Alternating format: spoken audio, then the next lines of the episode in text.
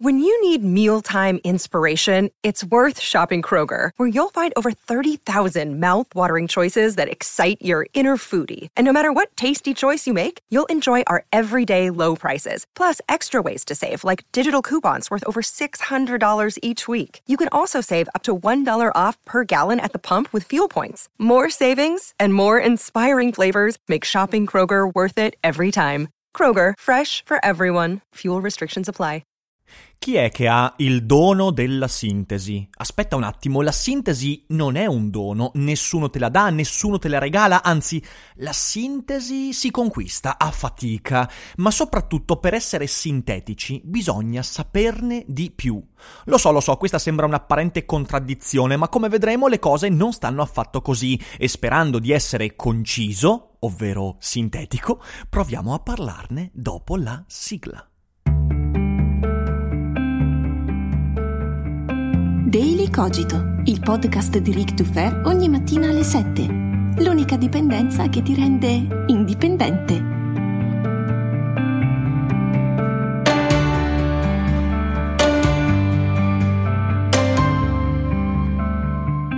Buongiorno a tutti e bentornati anche quest'oggi qui su Daily Cogito. Vi ricordo che, vi ricordo che stasera sarò a Firenze. Infatti si terrà il mio monologo Seneca nel traffico presso la sala S alle 21. Non mancate, se avete prenotato ci vediamo, se non avete prenotato beh potete provarci ma non sono sicuro che troverete ancora posto. Però insomma provarci non costa nulla. Ma adesso veniamo a noi. Daily Cogito per me, l'ho detto molto spesso, è un allenamento.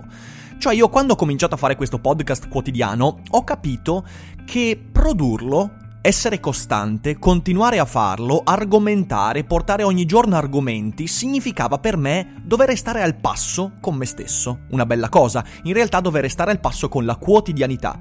E mi è servito moltissimo per migliorare il mio metodo espressivo, orale e anche scritto, mi è servito per capire meglio il mio canale, il mio pubblico, la mia community, mi è servito per migliorarmi negli spettacoli, nelle conferenze, nei discorsi a braccio, è stato molto prezioso faticoso, perciò è un allenamento. E mi chiederete, ma un allenamento a cosa? Beh, all'organizzazione dei pensieri. Fare qualcosa a braccio ogni giorno ti permette di imparare come si ordinano i tuoi pensieri, perché sappiate che di per sé i pensieri sono un casino immane e ognuno di noi è chiamato a dare un ordine, una struttura e maggiore saranno strutturati i propri pensieri, maggiore sarà la possibilità, non sarà mai sicuro, ma maggiore sarà la probabilità di riuscire a conseguire i propri obiettivi.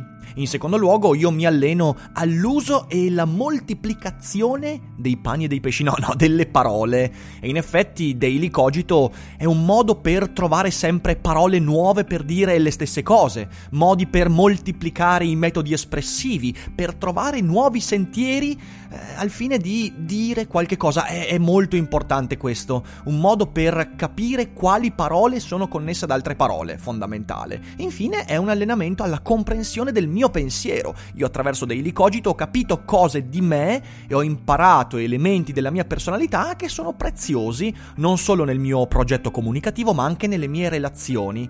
E questo allenamento, come qualsiasi allenamento, ha bisogno di attrezzi. Gli attrezzi di Daily Cogito sono la quotidianità, lo studio continuo, eh, fidatevi per portarvi un argomento al giorno devo leggere sempre tanto, informarmi e approfondire, e la sintesi. Sì, perché vedete, in realtà la sintesi è qualcosa a cui ci si allena, è uno strumento che si impara a usare. Così come in palestra imparo a usare i bilancieri, su Daily Cogito imparo a usare la sintesi, perché la sintesi è uno strumento che ti aiuta ad organizzare i pensieri, a moltiplicare le parole, perché ti costringe a pensare a parole migliori, più eh, concise, espressioni più appunto sintetiche per dire qualcosa che altrimenti ti costringerebbe a una circonlocuzione enorme e devastante. E la sintesi ti aiuta anche a comprendere il pensiero e vedremo alla fine perché. Però c'è un problema. Da inizio 2020 solo in quattro occasioni ho rispettato il limite che idealmente vorrei sforare soltanto eccezionalmente. Solo quattro puntate infatti di Daily Cogito da inizio anno durano dai 18 ai 20 minuti, che è il limite che io da sempre mi sono imposto. Chi segue questo podcast dall'inizio lo sa perfettamente. E dal mio punto di vista sarebbe meglio avere episodi di 15 minuti che non di 25 minuti e invece negli ultimi 10 giorni 27 minuti, 22 minuti, 24 minuti, oh 19 minuti e vai. E poi 23 minuti e poi... Insomma, non va bene così, non mi piace, non mi piace e devo modificare questo vizietto. E due domande potrebbero sorgere spontanee. Le due domande sono le seguenti. Uno, ma perché darsi un limite? In fin dei conti, quando ieri in una storia su Instagram ho detto le puntate di Daily Cogito stanno durando troppo, molti di voi mi hanno scritto con Daily Cogito less is never more. Quindi voi mi spingete a far durare gli episodi 40 minuti, ma a me la cosa non va bene, vi spiegherò perché. Quindi prima domanda, perché darsi un limite? E la seconda domanda, perché proprio quel limite? Ovviamente, come sempre, sono domande che pongo prima a me stesso che a voi, quindi, ponendole a voi, cerco di darmi delle risposte. È una cosa un po' schizofrenica, ma sto divagando e la divagazione è il contrario della sintesi. Quindi parto a rispondere alla seconda domanda, perché proprio quel limite? Parto da qui perché è la domanda più semplice. Allora, Prima di tutto, sono cresciuto a pane e TED. Negli ultimi anni io ho ascoltato centinaia di TED, TED Talks. Per chi non conoscesse TED, beh, sono conferenze in cui delle persone in giro per il mondo possono parlare di ciò che sta loro a cuore, elementi inerenti alla cultura, alla tecnologia, alla scienza, all'innovazione, e devono sottostare dei limiti. Il limite a volte è di 9 minuti, ma nella stragrande maggioranza dei casi il limite è di 18 minuti. E credo che sia un tempo efficace. Non soltanto perché 20 minuti è un terzo di un'ora. E voi dovete sapere che i miei monologhi teatrali durano circa un'ora.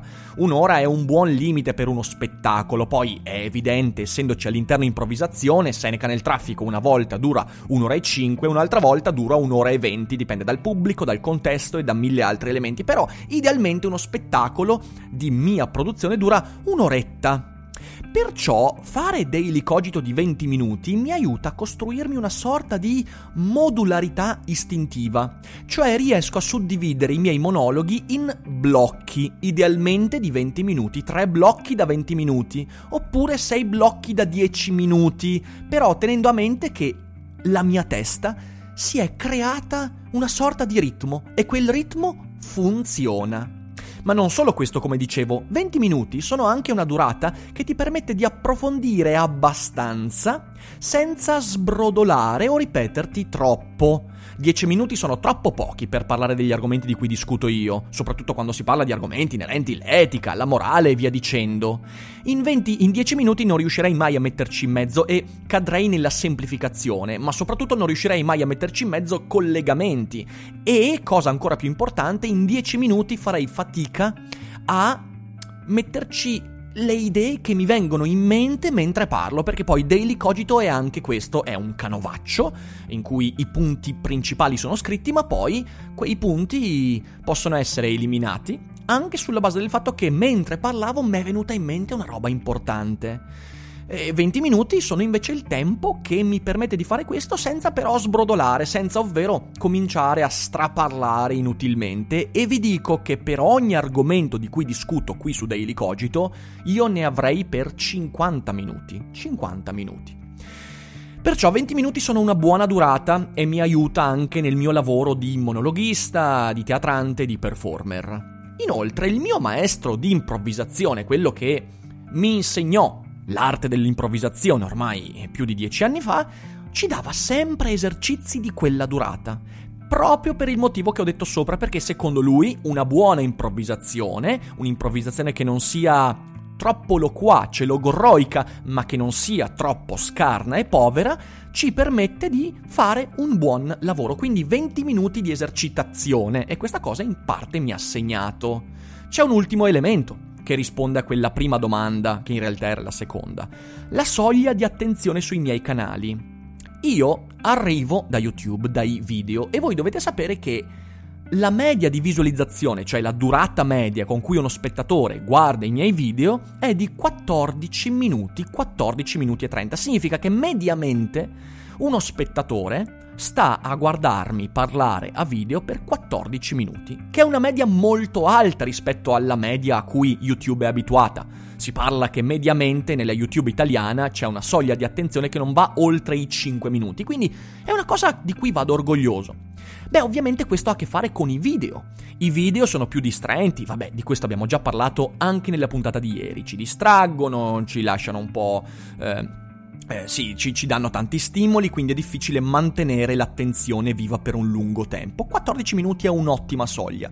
Beh, ecco, allora mi sono detto, i miei podcast credo siano meno distraenti, quindi credo di dover modulare la durata dei miei podcast anche sulla base di quello che il mio pubblico solitamente guarda.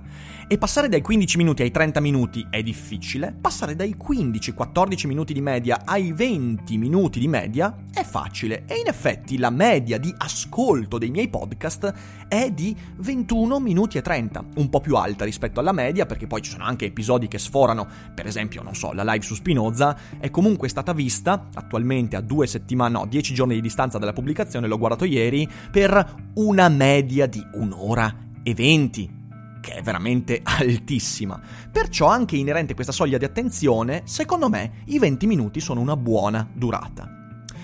Ora, la prima domanda, che è la più complicata, quella a cui tengo particolarmente, perché darsi un limite? Beh, c'è un primo aspetto, è il fatto che molti di voi mi ascoltano ogni giorno. E ognuno di voi durante la giornata ha tantissimi stimoli. Molti di voi seguono decine di canali YouTube, guardano serie su Netflix, ascoltano radio, altri podcast e io so che non sono l'unico stimolo con cui entrate in contatto, perciò non voglio chiedere troppo tempo. Ovviamente troppo, troppo è un termine molto vago. Diciamo che qui io mi rifaccio di nuovo al concetto dei TED, 20 minuti. Troppo per me è, cioè non troppo è quei 20 minuti che possono diventare 25, possono essere 15 e mai sforare, perlomeno come regola il limite di quei 25 minuti, ecco, però 18-20. Come io non voglio rubarvi troppo tempo, anche perché poi sono convinto che ogni volta in cui voi spegnete un mio podcast, passate anche un po' di tempo a rifletterci, almeno questo è il mio desiderio, e vedendo i vostri commenti, secondo me le cose stanno veramente così. Quindi, prima di tutto, quotidianamente, se io pubblicassi una volta a settimana, beh, quell'episodio potrebbe durare tranquillamente anche due ore. Però non è il caso, non è il caso perché altrimenti diverrei quasi una presenza fastidiosa, diventerei un Palmer Eldritch.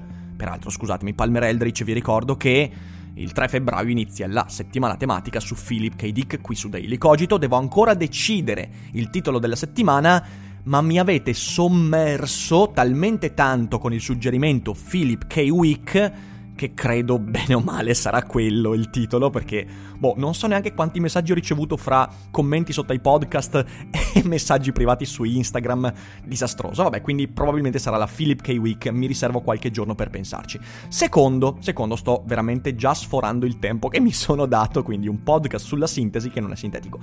Darsi un limite significa dover trovare nuovi modi per parlare di ciò che sai o di ciò che pensi di sapere. E questo è il metodo Feynman. Feynman è stato un grande scienziato, ma era anche un grande divulgatore e lui aveva questa idea che quando tu vuoi divulgare, vuoi parlare in modo efficace di qualcosa, devi porti due obiettivi. Il primo è, beh, dopo averlo studiato ed esserti illuso di averlo compreso, devi prima di tutto spiegarlo in modo semplice, con parole a disposizione di un non specialista. E se la persona che hai scelto per, eh, come interlocutore non capisce, significa che devi tornare alla fase di studio e rivedere quello che stai dicendo, perché significa, se non lo sai spiegare in modo semplice, che probabilmente non l'hai capito. Perché questo? Perché semplificare, in questo caso, significa avere talmente grande conoscenza di quell'argomento da saperlo ridurlo, da saperlo ridurre ai minimi termini.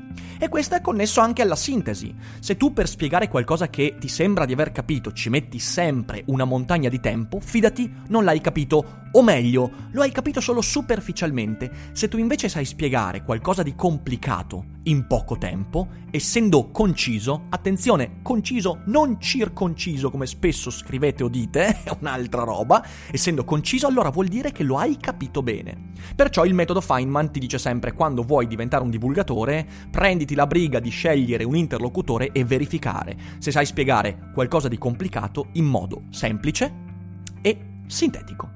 È molto importante. Quindi vuol dire trovare modi nuovi per parlare di quello che stai studiando. Inoltre, perché darsi un limite? Beh, perché la sintesi ti fa, di conseguenza, conoscere meglio ciò di cui parli. Avrai intanto una migliore organizzazione dei pensieri, ma soprattutto moltiplicherai inevitabilmente il tuo vocabolario. Quando devi dire qualcosa di complicato in poche parole, devi studiare le parole con cui dirlo, e questo è prezioso. E mi viene in mente Spinoza. Potremmo dire che spinozianamente, voi sapete, chi ha seguito la Spinoza Week lo sa benissimo, per Spinoza conoscere significa emendare, cioè togliere di mezzo gli elementi superflui in più. Il che non significa che non devo avere conoscenza del superfluo, significa che una volta conosciuto il superfluo, una volta conosciuta la logorrea, una volta conosciuta la loquacità enorme, devo saper ridurre, tagliare con l'accetta. Potremmo dire spinozianamente che la sintesi corrisponde all'emendazione nella divulgazione. Less is more, in questo caso, vale veramente il tempo per dire queste parole. Infine, perché darsi un limite? Beh, perché chi non sa darsi un limite spesso è guidato dalla paura, principalmente la paura di non essersi spiegati. E questo io, io ho paura di questa paura. Io ho paura un giorno di accorgermi, di temere, di non sapermi spiegare. Quando abbiamo paura di non esserci spiegati, di solito cerchiamo di spiegare, rispiegare, rispiegare quella cosa, moltiplicando non tanto gli esempi e i concetti efficaci, ma le parole con cui lo diciamo. Questo vale nella scrittura. Uno scrittore prolisso di solito è guidato dalla paura di non saper trasmettere al lettore quello che voleva dirgli, quello che voleva voleva raccontargli. E questo è ovviamente un grosso problema perché stai trattando il lettore come un deficiente e soprattutto stai scrivendo senza fiducia in te stesso ed è un problema. E ovviamente c'è un'altra paura la paura di essere interessante. Io eh, sono logorroico, eh, metto dentro tante parole perché spero che nella probabilità qualche parola risulti interessante. Un po' un gioco alla diluizione del significato che mi sembra invece moltiplichi le mie probabilità di successo. Invece è altamente probabile che io perderò l'attenzione dell'interlocutore. Perciò la sintesi dona sicurezza. Chi è sintetico è sicuro di quello che sta dicendo e probabilmente sarà anche più onesto nel dire quello che vuole comunicare. Per tutti questi motivi io mi do un limite. Non solo in Daily Cogito, ma in tutto quello che faccio. Mi do un limite perché sono curioso. La sintesi infatti facilita anche non solo la mia curiosità, Devo interessarmi di quell'argomento anche quando penso di averlo capito per capire come raccontarlo, ma stimola anche la vostra curiosità. Sapete perché? Perché il mio essere sintetico vi lascerà inevitabilmente la sensazione di dover approfondire voi. Il fatto di essere sintetico trasmette la necessità di andare ad approfondire voi quello che io dico, andare a leggere, studiare. Se parlo di Spinoza, magari stimolo con la sintesi qualcuno che andrà a leggere Spinoza e non solo che si accontenterà delle mie parole. E molto spesso quando siamo logorroici stufiamo talmente tanto il nostro interlocutore ascoltatore che finisce che lui non andrà ad approfondire. Io non voglio e non devo dire tutto ciò che c'è da dire. Questo è il cuore del mio desiderio di sintesi. Insomma, eh, anche un po' di umiltà io so perfettamente di essere solo una parte del vostro puzzle. Ho migliaia di ascoltatori ogni giorno, sono migliaia di puzzle e ognuno di queste migliaia di puzzle decide autonomamente come collocare il tassello Ric Dufer Daily Cogito. E il mio lavoro è quello di essere un tassello utile, non di dare la completezza nell'immagine del puzzle. Poi è ovvio, Daily Cogito non sarà mai scientificamente sintetico, come lo può essere un testo, come lo può essere l'editing di un racconto, come lo può essere la scrittura di un saggio. Eh, che sono linguaggi in cui tu hai talmente tanto un controllo su quello che stai producendo che puoi produrre anche in un secondo momento la sintesi. In questo caso In questo caso io vado molto a braccio, è molto improvvisato, quindi anche dal momento che io non tengo sott'occhio il cronometro quando registro, inevitabilmente non posso pretendere da me stesso la sintesi perfetta, non posso pretendere che ogni puntata sia dai 18 ai 20 minuti. Sarebbe sbagliato, sarebbe stupido, sarebbe autolesionista. Sto usando troppe parole, sto sprecando tempo. Vedete come funziona? Però io devo tenere a mente l'obiettivo. Devo tenere a mente l'obiettivo che nella vita bisogna allenarsi alla sintesi. E anche questa puntata, effettivamente, è un tentativo di allenarmi alla sintesi come tutto quanto Daily Cogito. Perciò le puntate future avranno una maggiore attenzione a questa durata e non è una sconvenienza nei vostri confronti, anzi io credo sia un atto di gentilezza. E adesso guardo 19 minuti e 25. Ragazzi, ce l'ho fatta, ma siamo al limite, quindi vi ringrazio per l'ascolto, aspetto i vostri commenti.